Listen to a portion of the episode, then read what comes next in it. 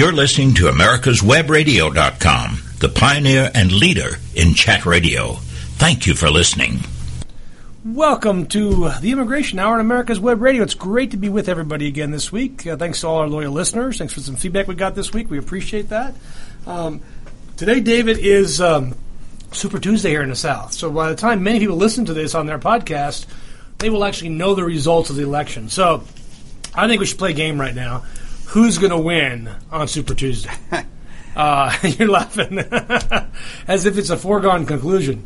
I wish I could play for the audience John Oliver's review of Donald Trump's presidential candidacy, which was absolutely hilarious. If you get a chance, you should do that. But it looks like, David, to me, that Mr. Trump is probably going to walk away with victories all throughout the South, with the possible exception of Texas, possibly. Now, if Cruz loses in Texas, he's gone, right? He's toast. He's out. He's got to get out of the race because he's got no viable path at that point. Rubio, on the other hand, I suspect will stay in, at least until his primary in Florida. But my problem with Rubio is that he's trailing Trump by like 30 points in Florida. I mean, he's going to get killed. And do you really think Cruz people will vote for Rubio? I think they all go to Trump, which is really kind of scary when you think about it. I don't think he gets any of them unless Kasich can come in. Now, Kasich is also not going to get out until the Ohio primaries, also on March 15th, where he is running with an statistical tie of Trump. So that's kind of a tighter race there than you see with Rubio. Now, my wonderful sister is a big Rubio fan. She tells me that Kasich needs to get out, and I'm not a good person for supporting Kasich because Rubio's he's like our Obi-Wan. He's our Obi-Wan Kenobi. He's our only hope going forward to stop Trump. But today, CNN came out with some great polls that said, look, in a national race, Hillary beats Trump, 52-47, and Sanders beats Trump like 60-40 or some crazy number like that. I honestly can't believe that number, really, because I just don't see Americans voting for a socialist. And as I told some of my friends online, look, Hillary has not done anything, really, to go after Bernie Sanders, has she? I mean, really, she's run essentially no real negative campaigns. You might think she has, but... when it's Sanders, if he's the nominee for the Dems, my first advice to the GOP primary is let's get some pictures of Bernie Sanders' honeymoon in the Soviet Union in 1963. Let's start running those ads every single day. I think Bernie simply hasn't been targeted yet on negative ads. And, he's always supposedly run a positive campaign, although he's kind of waffled on it a little time with Hillary this time on what positive means. But he will be forced to go negative against the Trump because Trump will bury him in negative campaigning and will make him seem like a loon. Now, I think Bernie, personally, I think he's a super smart guy. I don't think he's an idiot. But I do think that his brand of politics, while enticing for some, will never sell with those who actually vote in November. Do you think I'm right on that, David? I think I'm pretty right on that. No, I had this discussion with someone else a couple of days ago. What show was that on America's Web Radio? That's another great show. No, this was on the phone. Oh, but, I think people are packing their bags. Other than, I heard today he's raised $42 million in February. $42.6 million in February, twice what he raised in January, which was more than anybody else. Which. Now, keep in mind, though, there's a caveat to that. He doesn't have a PAC. Right. So all these other guys and gals have PACs. So you can give to PACs an unlimited number. So if you just look, so there's no place else to give to Bernie Sanders, whereas for everybody else there is money to give to PACs. So, I mean, the numbers can be, I think, a little misleading. But that's still... It's still a size of most ever raised in February by any single candidate. I know it's below what you made last month. Right? Yeah. Certainly a bit more than I made. That was the only thing that sort of bothered me, in that somebody's putting their money where their mouth is. But, when it comes to actually voting, getting down to the brass tacks, I mean, the record of kids voting is pretty dismal it comes down to it. And they're his major support. They're a big chunk of his support. So I really... I don't feel like Bernie has the grit and mortar behind him that it would take to to actually do something. I think it would be very tough. And I think that at that time there would be a lot of Democrats that would vote Republican if he were the candidate. Not if Trump is the candidate, they wouldn't. I don't know. Not if Trump is the candidate, they wouldn't. So I see the people saying, you know, this is a guy that's a communist. You know, Trump may be bad, but we don't want. Well, the other thing is, and why do we have to vote for the lesser of two evils? Doesn't it just piss you off every 4 years? Yeah. Why can't we get somebody out there that, I mean, you can respect and admire and say, I want that guy as my president? We've a lot of us have talked about that because of a person like that's too smart to run. But you know, we're in deep trouble, and when you can run a candidate like Trump. And, I mean, it's yelling, we're ticked. You know, I saw some interesting thing about Trump that was really interesting yesterday. You know, he says he doesn't want any donations. He's going to self-fund, right? You've heard him say that a dozen times, self-funding. Is that actually true? On his website, they're not just one. There's two donate now buttons for Trump, okay? Mm-hmm. And apparently as of the end of January, he'd raised, now this is a minor number compared to CERN, he's burning everybody else, he'd raised $7 million. And he was asked, well, how much has your campaign cost you so far? He said, $20, $25 million. You know, I self-funded that. But actually, he didn't really do that. He gave his campaign $250,000 as a donation. But he loaned the money to his campaign for the rest. So you're going, you know where I'm going here. So basically, he is using your money to run for president of the United States. So basically, this is cost, and he's going to have plenty of money to go forward. People are donating to him, even though he doesn't supposedly want the money. So he actually is running for president for free. So this is costing him nothing. It's just hilarious. But so in that respect, a great business move, right? You got to give the devil his due. Yeah, there you go. He takes advantage of everything he can. Of every possibility. And I can't fault a guy for that. That I can't fault him at all. You know, I don't like some of the things that he's done, particularly recently. But I guess I'm ashamed. A friend and I were talking, and he was with a group of Democrats watching the last Republican debate. And he said it was embarrassing. We don't need to be. We didn't talk about a single policy. We not a single policy proposal. We need to talk about jobs, the economy. Can you name Donald Trump's job program? Huh. Can you name anybody? Any of them? I can name Kasich's because I know what Kasich's is. He's actually got a job program.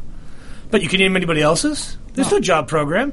It's the most important. The economy is the most important factor for every voter right now. That's the polls say that. As I think I mentioned this. And the GOP talks not about that a cent.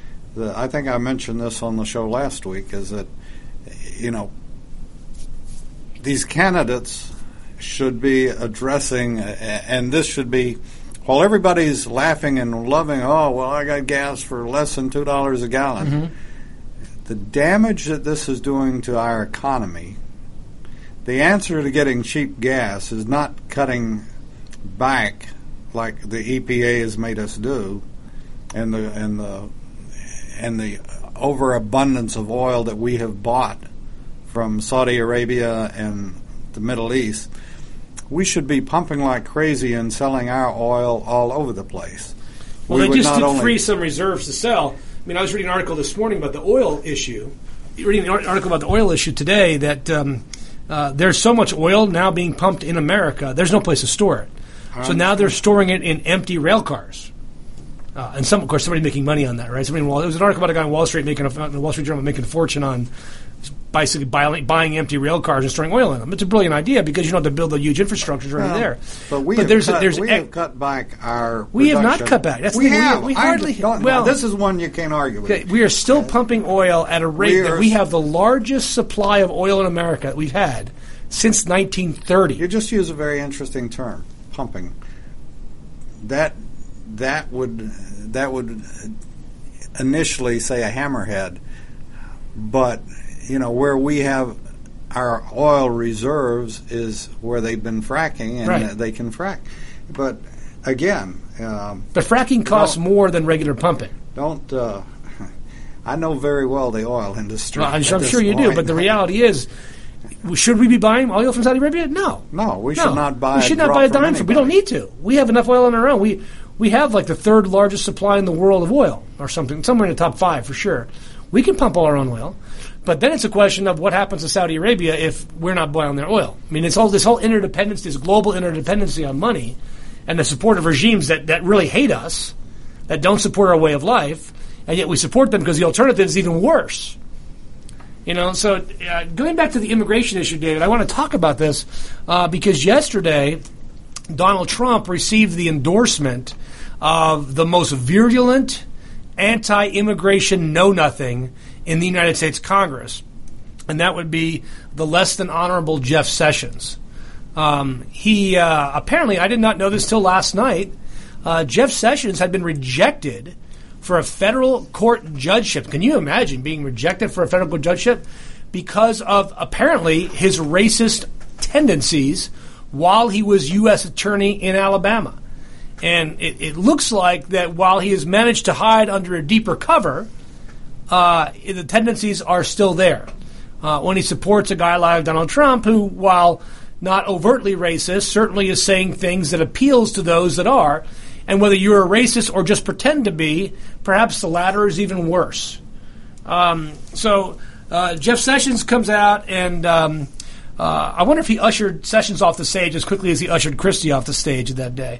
What was interesting about this is that Ted Cruz has been courting Jeff Sessions to support him by trying to out anti-immigration Donald Trump. Now, I wonder if this will make Ted Cruz less of an ally of Jeff Sessions when he goes back to finish his last 2 years in the U.S. Senate. I'm just curious about that. This is really interesting that Sessions decided to come out in favor of Cruz. Now, right before the primary in the South, there's no doubt that Trump is going to win the GOP primary in Georgia. He's going to win it in Alabama. He's going to win it in Arkansas, just like he won it in South Carolina.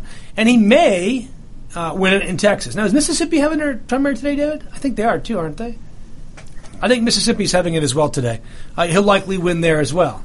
But I see this kind of swath across the South where the numbers look like the percentage of whites voting in the GOP primary across the South average between 96 and 98%. So there's 96 to 98% of the voters in the GOP primary are historically white.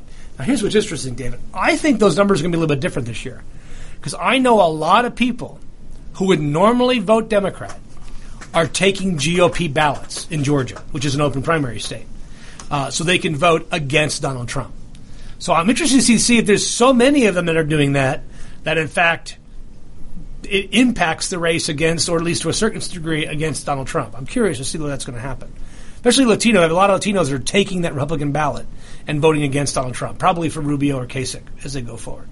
I just find that absolutely fascinating. But I did not know the numbers of white voters were so high as percentage of the GOP. Now, one thing that Trump is doing is he's bringing out people that haven't voted in years. The scary thing, David, is he's bringing out voters that haven't voted in years. We probably should take a break, huh? As we go forward. It's about that time, more or less. Pretty close. All right, let's take a break here and come back and talk a bit more about today's election and tonight's election results, which we're going to procrastinate. Si usted tiene problemas con inmigración o asuntos que tiene que arreglar, llama a los abogados de Cook Immigration Partners. Somos en su lado. Tenemos más de 50 años de experiencia haciendo las leyes de inmigración y defendiendo a los inmigrantes. Llámenos hoy a las 404-816-8611, a las 404-816-8611 o al www.immigration.net.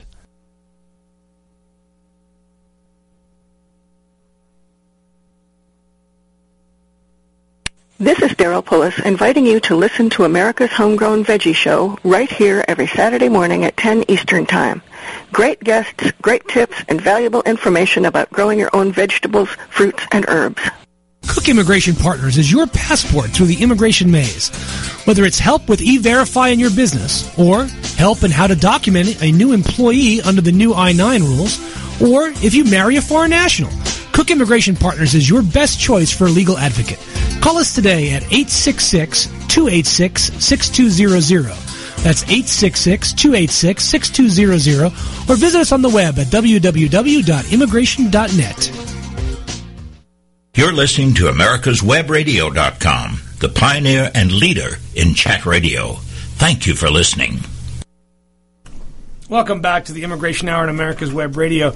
David, there is a really interesting phenomenon going on here in regards to immigration in the election. And Trump has made it a number one issue.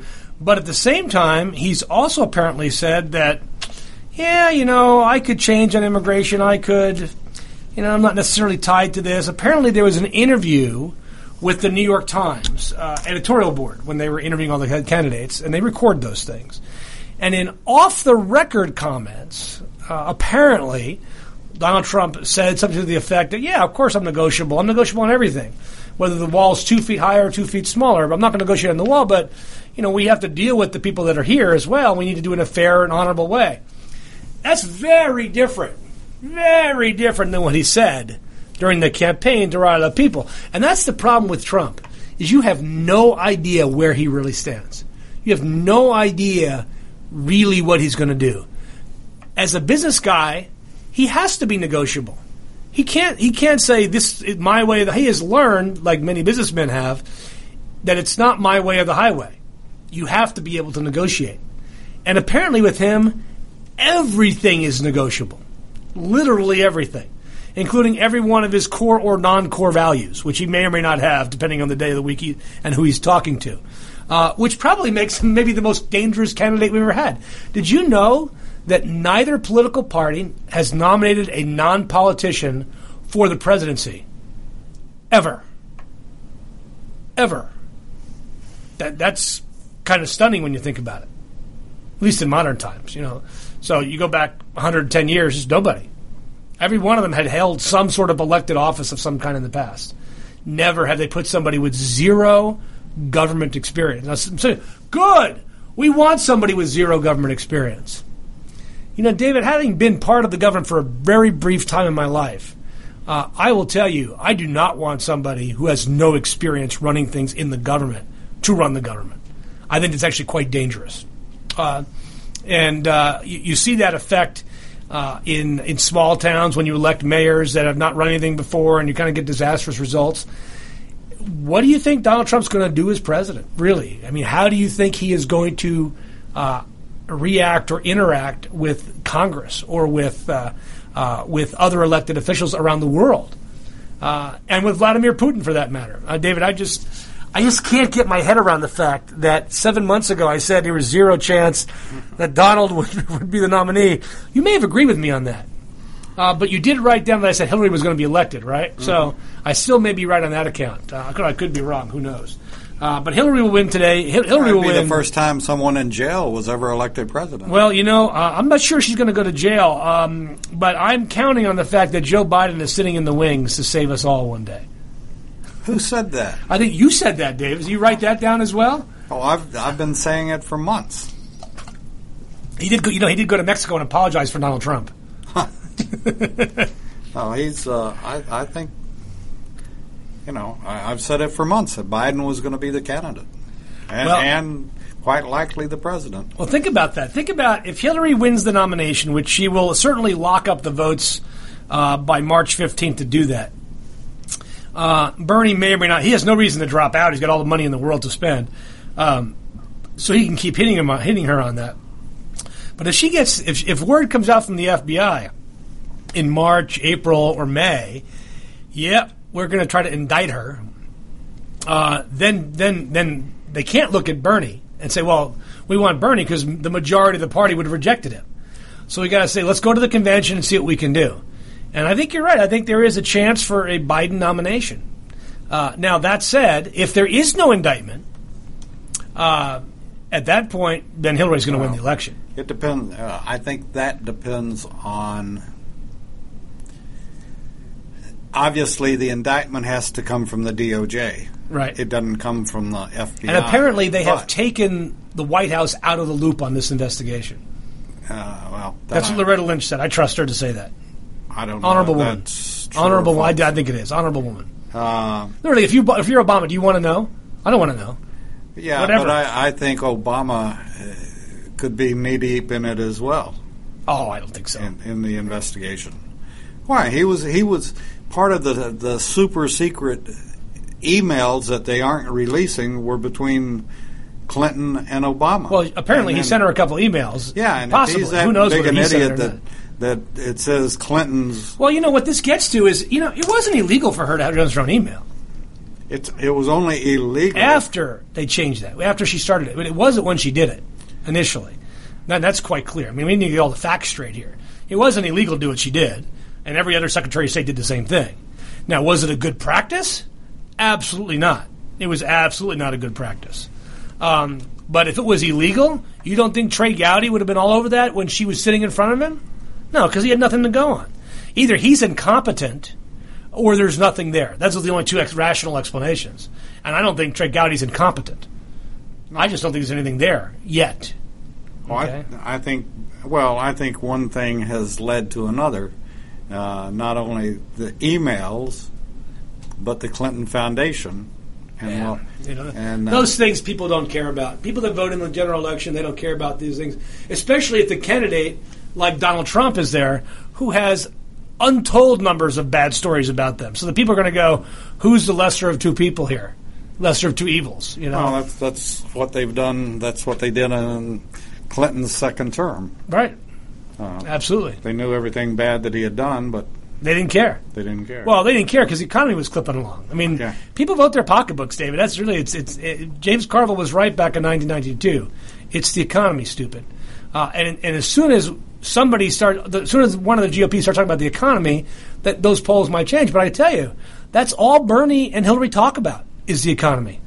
That's all they're are all about the economy. And as those words get out, as they do a much more aggressive campaigning beyond the Democratic circles. They're going to sway a lot of people when Trump does all he says is we're going to win, and he has no way to do anything. He has no plan to do anything. I mean, there's a lot of senators that are squirreling around trying to figure out how they're going to maintain the Senate if Trump is the candidate. And there are going to be a lot of people that are going to maybe vote for Trump and against their incumbent senator because they don't like him, and votes for somebody else. I mean, this is such a major disaster, and it's interesting how it all started with immigration with Donald Trump. The first things he said was, all these Mexicans coming here and they're all rapists. Well, that's not what I said. Well, actually it is. If you go back and read what he said, he didn't make any distinguishing remarks between people that were documented or undocumented. He just said all Mexicans coming in are all rapists. That is a dog whistle.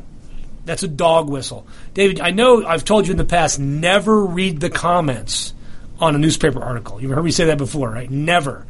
Ever read the comments on a newspaper article because people will say stuff online anonymously that they could never get away with in real life. And so when you read people's what their true feelings of their heart are, you realize that racism runs deep in this country, deep and broad. And Trump's tapping into that with the dog whistle. And we refer to our listeners on the dog whistle is, you know, what's a dog whistle? It's a whistle humans can't hear, but dogs can. Well, when he talks like that, it's a whistle to people that you and I can't hear it because we don't typically believe that way. But other people go, yeah, that's right. That's why David Duke comes out and says, hey, Donald Trump's our man. If you're a traitor to your race, if you don't vote for Donald Trump, go KKK. And then Donald comes out and goes, I don't know, who's David Duke? I don't know. Then they found this clip from 2000 of him disavowing David Duke. I don't know who he is. Oh, my God, this is just hilarious. If it wasn't so damn tragic, David, it would be hilarious. If it wasn't so crazy about that. But today's votes will be interesting. I'm looking forward to it. Tonight should be a fun night to watch television to see the polls come in. Here in Georgia, our polls close at 7 o'clock. Alabama's on a different time zone. I imagine their polls will close at 7 their time, which will be 8 o'clock Eastern time. And I think it's going to be pretty early. They're going to call these races, I think, pretty darn early. Exit polling is going to be pretty clear, just like it was over in South Carolina. That's going to be pretty clear. I'm still stunned, by the way, that Hillary won the African-American vote in South Carolina in a greater percentage than Barack Obama did. She went to like 93% of the African-American vote. 86%. That's crazy. That's a crazy number. I mean, Bernie can never win a national election without African-American vote. He can't. In the Democratic Party, you can't. So it is... Bernie needs to get out when he feels good and ready, and I imagine that might be later rather than sooner, because his goal, just like he wanted somebody to run against Barack Obama in 2012, his goal is to bring his issues. I don't think he ever thought he could be president, but what he wanted to do is get his issues out. I think he says it's his last chance as a 74-year-old guy on the national stage to get his beliefs out, his beliefs about democratic socialism, which is just socialism when you elect people, but it's still socialism. But, Chuck, in Europe, they have all these great things. In Europe, they pay a 70% tax. You know, they have lots of great things. They have lots of crappy things, too, in Europe. And why do Europeans still want to immigrate to America? Because it's still better over here. You know, regardless of what you say about, but I have health care cradle to grave. Well, you know, you do over here, too, if you work hard enough. And you get insurance. What about the poor people? Well, we subsidize poor people. We'll help them get insurance, and they always go to the emergency room. You know, I think we need a better health care system. Obamacare is probably not the answer, but for now, David, it's what we got. And I would still like to see something come along that says, here's my idea for a better plan. That's what I don't get, David. Where is the better plan? Why don't they say, and I guess Kasich has done this. Kasich actually has come out and said, here's my plan. It involves Medicare. It involves Medicaid. Here's how we're going to do it. And he's done it in Ohio, and it works. Now, is it going to cost the government money? Sure, but a lot less than Obamacare. Is it going to force employers to lay off employees? No. No. But it's more of a single-payer concept than an insurance concept. But I did love that part of the debate last week when Rubio got into with Cruz about the lines. We got to get rid of the lines. Because lines cause insurance to go up. We've got to get rid of the lines. And so Rubio was funny, but I think he debased himself by doing that, by being that way. As not being a serious candidate. There's lots of other news going on in immigration today. The Immigration Service is stuck, David, in a gigantic backlog of U visa cases.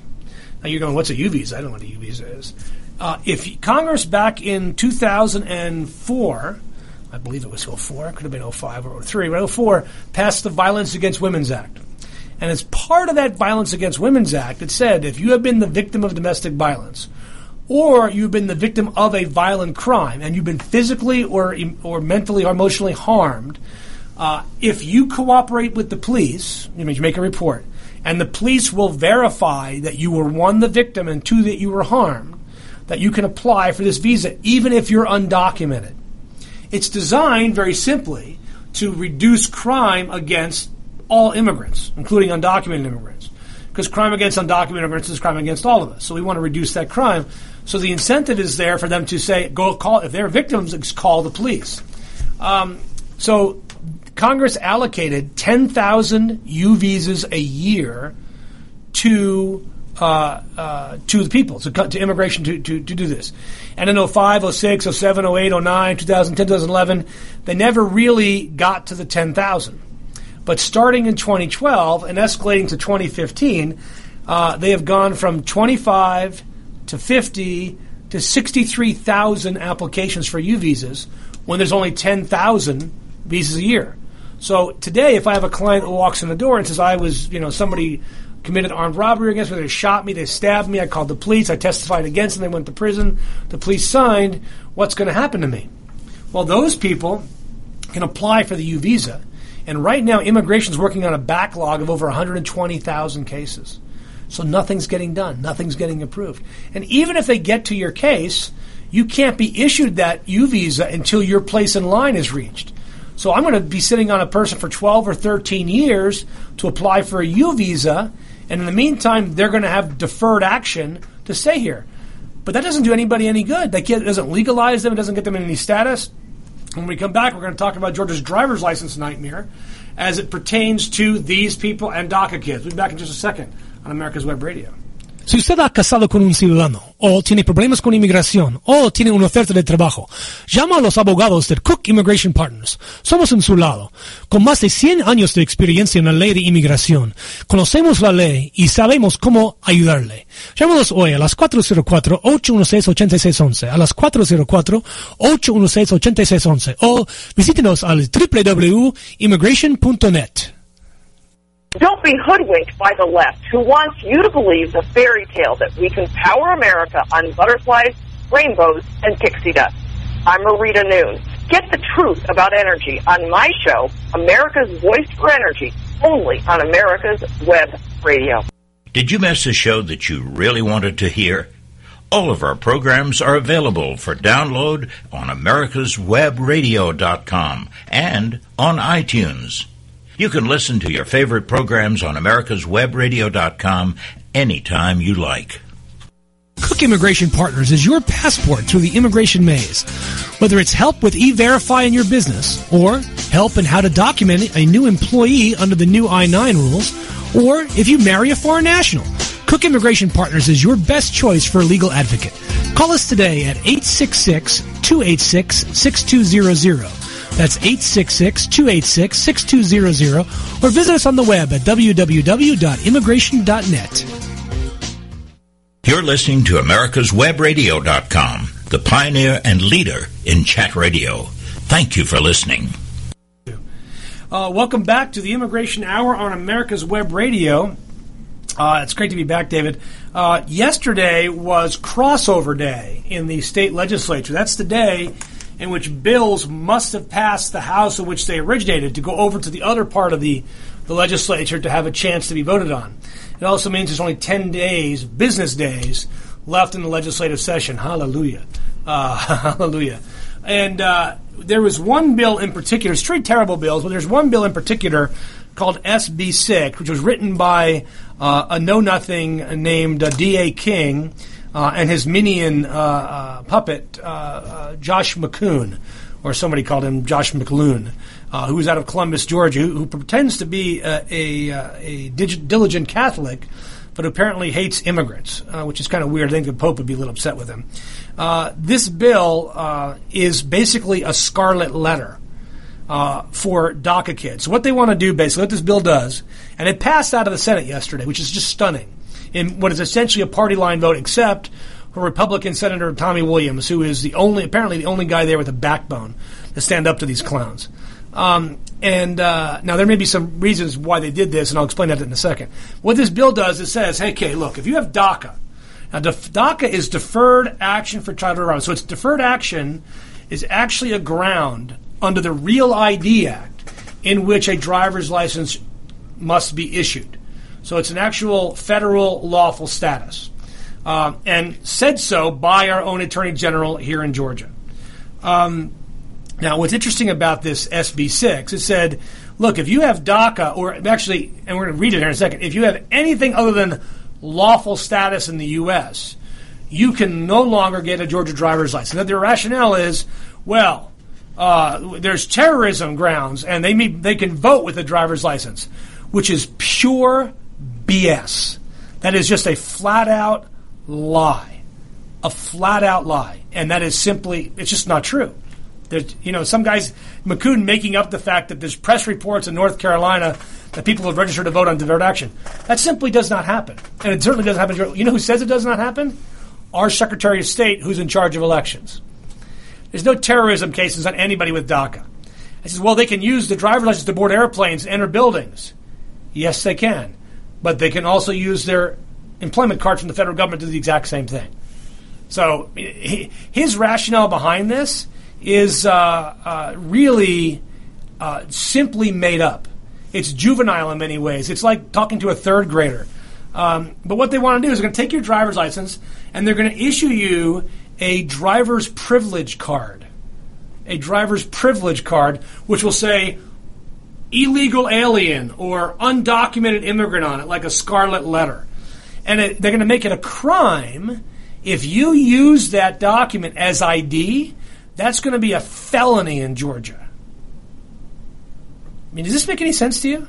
I mean, this is truly there's no rationale behind it. There's no legitimate rationale behind it, and it's the only state in the country doing this. So why? Why is Georgia going to have to do this? Why is Josh McKoon so forward thinking that he's on the cutting edge of stupidity and racism, or is he doing this for political revenge? Now I look at his puppet master, D.A. King.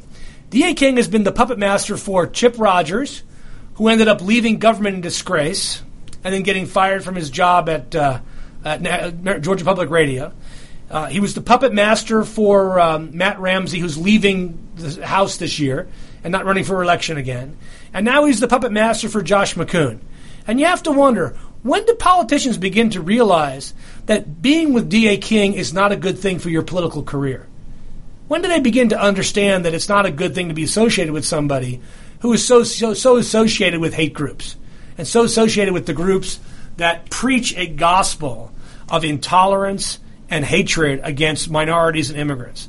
So Josh McKoon, shame on you. Shame on you for lying to the senators. Shame on you for lying to the press about what you're really doing with SB6. Now, here's the good news. The word on the street is that our friends in the Georgia legislature were told that there is zero chance that this bill will even have a hearing in the House of Representatives.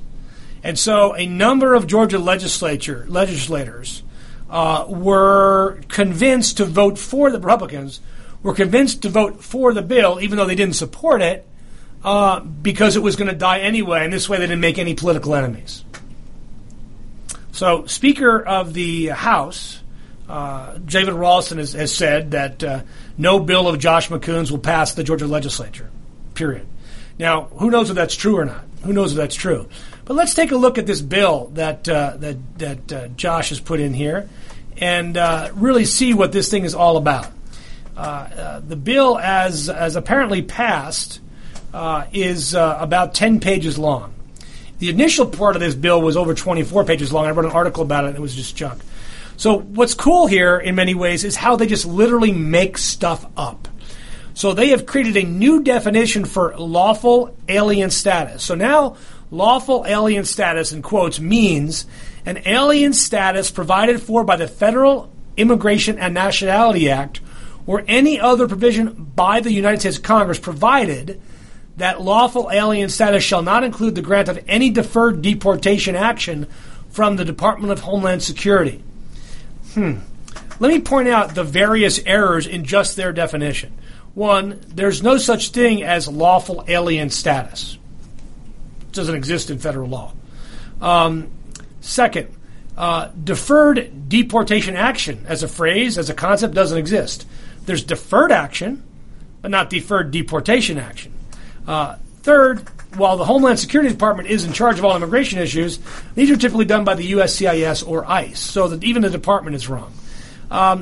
Now, what's interesting about this is this definition is contrary to the definition of lawful status in the Real ID Act, which says that lawful status includes any grant of deferred action.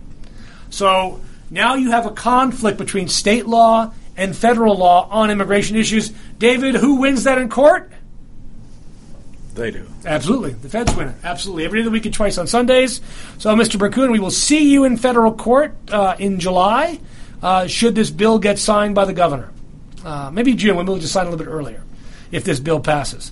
Now, the other things that they did here were really interesting in that they say this. Let's see, go to the meat of this section here. Blah, blah, blah. A driver's license shall be issued to a person who shall may not be accepted as evidence of lawful alien status. So, a driver's license issued to persons who do not have lawful alien status may not be accepted as evidence of lawful alien status. What? Really, did a monkey write this with a third grade education? You must have had somebody who knows nothing about immigration law write this. Oh, yeah, you did. You had your puppet master write this. Any non-citizen applicant who possesses a lawful alien status and whose Georgia license will expire in 30 days and who has filed a request for extension, blah, blah, blah. Now, here's the kicker right here. On or after July 1, 2015, prior to the issuance of temporary licenses, the department shall obtain a fingerprint and other biological characters of the applicant. So this whole DNA thing now comes back. The DNA thing is back in here. Thank you, Josh McKoon, for your DNA thing again. I'm sure lots of Georgians are going to want to do DNA stuff. Oh, it's only for people who have lawful alien status. It's not for me, David. You ever heard the term slippery slope? We'll see, Josh McKooner. And the it says that the Department of Homeland Security, DDS, shall require each applicant who possesses lawful alien status to execute a signed and sworn affidavit that he or she possesses lawful alien status and is not a current recipient of deferred action, which is different than deferred deportation action from Homeland Security. Any person willing to sign this affidavit shall be in violation of a code section, blah, blah, blah. Then this raises the penalties for those who are driving without a license. So you go to a $1,000 fine for your first offense. Between $1,000 and $2,500, that's $500 and $25,000. The second offense, $2,500 to $5,000. And the third offense, $5,000 to $10,000. This is really remarkable. Also, by the way, if you're driving without a license, now the government can seize your vehicle on the road and not give it back to you for 60 days. And you can't use your ID to come pick it up. This is really, it's designed to do nothing more than punish people. Punish people. Because, David, if we take driver's licenses away from people, they're going to stop driving? These kids can work. And Tommy Williams made a great point about this yesterday on the floor of the Senate. They're working. They're legally working. They work for me. The manager of his restaurant has DACA. How do you want them to get to work? Walk? In rural Georgia? That's what you want them to do? These guys, it's not about safety, not about public safety. It's not about terrorism. It's not about voting. It's about pure, unadulterated intolerance and hate. Nothing more, nothing less. There's no other way they can justify this. And when you think about it, even Arizona hasn't done this. So why do we have Georgia now as the experimental base of radical anti-immigrant legislation? Why has Georgia, and why does the leadership of the Georgia Senate permit this to go on? Why do they even allow hearings to go on? Why don't you strip Josh McKoon of any leadership responsibility he has? He has clearly shown himself as somebody who cannot lead to the future, but rather leads us to a Jim Crow past that nobody in a sane mind wants to repeat. Wow, David, I'm a little ranting on that today, aren't I? David's just laughing. Yes, you are, Chuck. Yes, you are. But I was just so disappointed on this bill that these folks actually had this vote yesterday and let it come to fruition and allowed it to actually, you know, go forward. It's remarkably disappointing, David. Remarkably disappointing. But the good news is I don't think we're going to see a vote on this in the House. There are people in the House who clearly would support this. But as long as we keep calling David Ralston, and I would urge you to call the governor as well. I think that phone number is 404-893-1776. Call the governor and call the Speaker of the House. You can just Google David Ralston online and call the Speaker of the House. In fact, David, we probably should provide that phone number to all our listeners so they can call David Ralston today and every day for the next 10 legislative sessions to let him know that he should not absolutely pass this bill, right? I mean, that would be really important for people to do. So here's what we're going to have you do is call 404-656-5020, 404-656-5020, and let Speaker Ralston know that you do not want a vote on SB6, and this bill should die the death it deserves. It is a terrible bill for a time in the past that puts Georgia in the crosshairs of discrimination. And we simply do not want to be that state any longer. Dave, let's take our final break here on America's Web Radio. We'll come back to talk a bit more about immigration and politics. Soy Charles Cook, el jefe del grupo de abogados Cook Immigration Partners. Estoy en su lado, con más de 20 años de experiencia con la ley de inmigración. Conozco cómo ayudarle. Sé la ley y sé que alguna gente podemos ayudar. Llámanos hoy a las 404-816-8611, a las 404-816-8611 o visítenos en el internet www.immigration.net. With all the back and forth in today's politics, it seems as though the Constitution gets lost in the mix. If you want to brush up on your Constitution, then join Michael Conley every Wednesday from 4 to 5 p.m. for the show Our Constitution on AmericasWebRadio.com. This is Dr. Susan Blank, host of Detailing Addiction on America's Web Radio. Please join us at 4 p.m. on Tuesday afternoons. Cook Immigration Partners is your passport through the immigration maze. Whether it's help with e-verify in your business, or help in how to document a new employee under the new I-9 rules, or if you marry a foreign national, Cook Immigration Partners is your best choice for a legal advocate. Call us today at 866-286-6200. That's 866-286-6200, or visit us on the web at www.immigration.net. You're listening to AmericasWebRadio.com, the pioneer and leader in chat radio. Thank you for listening. David, in other immigration news, another immigration official has been indicted for taking bribes from an immigration lawyer out in Cucamonga, California. Jesus Figueroa of Tujunga, California, was actually found guilty in district court in Santa Ana of one count of conspiracy to commit bribery and impede the lawful function of government immigration agencies. I didn't know that was an actual crime with that much detail. He was also convicted of 4 counts of accepting bribes and 3 counts of fraudulently misusing his U.S. Customs and Immigration Services seal. I love when the press reports stuff. They never get the name right. I'm sure it's a Citizenship and Immigration Services seal.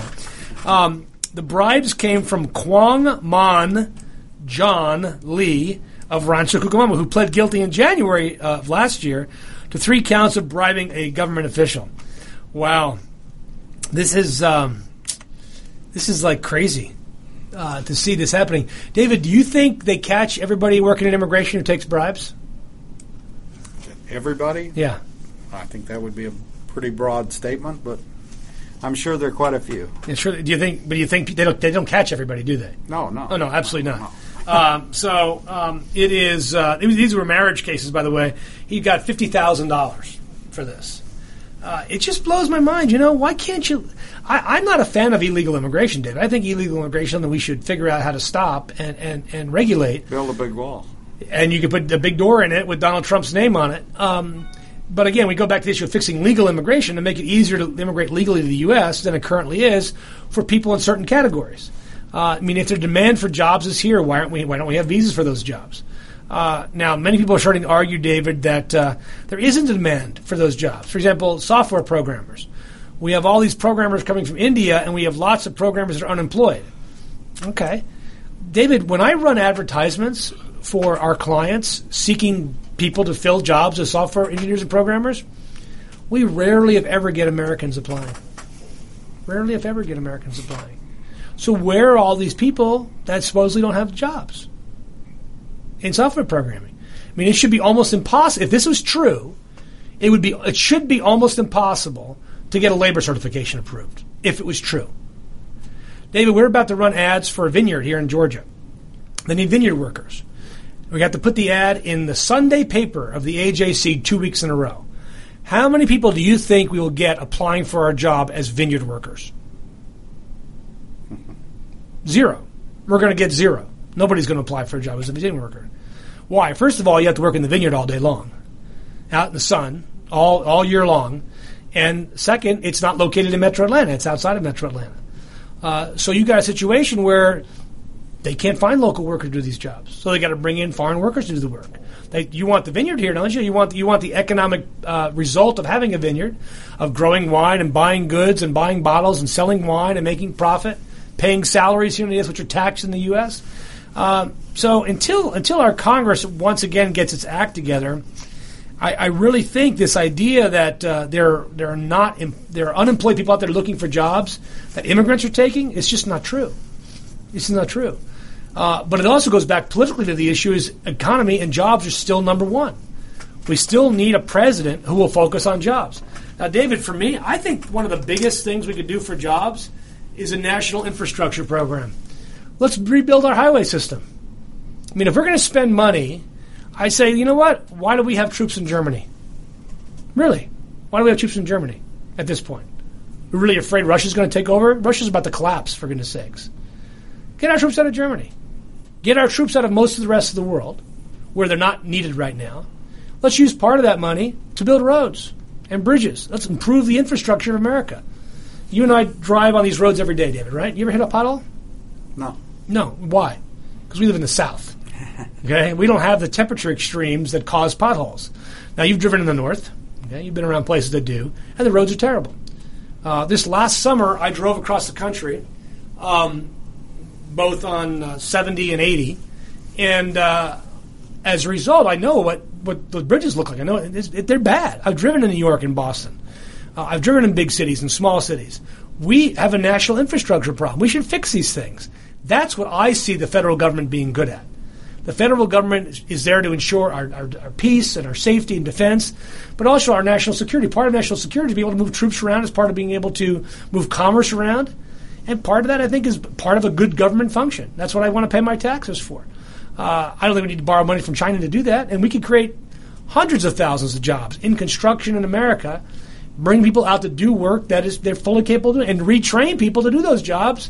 And maybe we're working in factories before. We're working in fabric factories or sewing factories that are now closed up and moved to China. You can't export building. You just can't. So building, I think, should be a key part of the government, and they don't need to pay for all of it. You can privatize roads. I'm not actually a huge fan of privatized roads. I think it'd be great. I don't mind paying a toll. You mind paying a toll? I don't mind paying a toll for a small. I don't want to pay a big toll, but I don't mind paying a toll for a road. If my tax dollars didn't go for it, I'll pay to use a road. But if my tax dollars went for it, like Georgia 400, I don't want to pay a toll. So I think there's a lot that could be done on immigration vis-a-vis the economy that could really boost the American job market. A study came out just this week, David, that said something very interesting. Another study about the impact of DAPA, the Deferred Action for Parents, Parental Accountability. If that went into effect, you're talking about trillions of dollars over the course of 10 years, so hundreds of billions of dollars a year in more tax revenue to the government. Not less, but net more. So why aren't we doing something that brings in more net revenue? Because we don't want to give people a reward for coming illegally. I don't want either. But I think we need to deal with it realistically and understand, David, I have so many people coming to my office in these days that have been here for 10, 15, 20, 25 years. They've lived well over half their life here. They've raised their families here. Their kids are U.S. citizens. But they can't get any benefits from their kids. They're done. They've contributed. Are they going to leave? No, because their family, their kids, their grandkids are going to be here. They're not going back to the country. Let's deal with this in a way that makes it easier for people to immigrate legally, that forgives people for having come illegally but exacts a certain punishment for that, and at the same time make sure that we're dealing with good employers obeying the law, and that we have a secure border. Those are things, David, we can do, that all of which will boost the economy without spending hundreds of billions of dollars we don't have, like in Donald Trump's plan. So I think, David, today will be a good result. Today will be, we'll see Hillary rise. We'll see Trump rise. I think we'll see Cruz bow out within the next couple of days.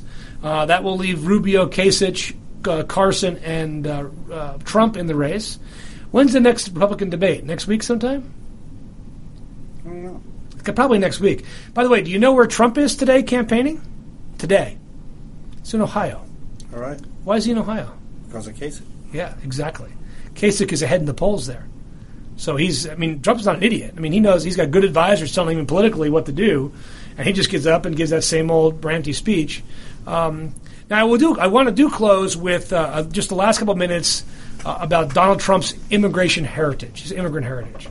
Hopefully next week, David, we can have a senatorial candidate on our show.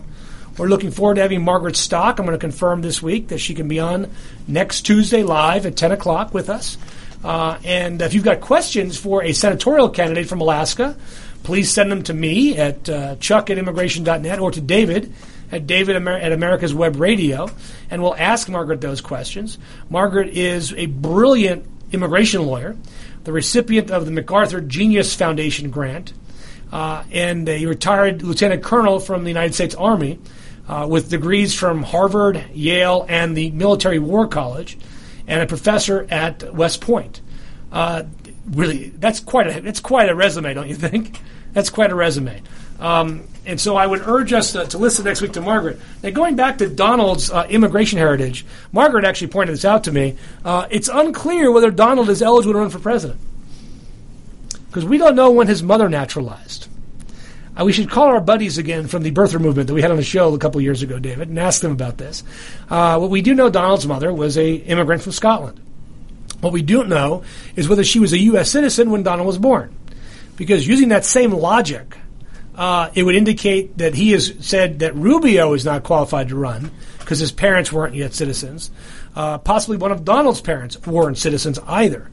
And under the strictest definition of the birther movement, it requires that both of your parents have been born in the United States. You remember this conversation, right, David? And then he wouldn't qualify. But Donald Trump is not his real name. His grandfather changed that name. And do you know what his real name is, David? His immigrant name? Drumpf. D-R-U-M-P-F. From Zafazaland.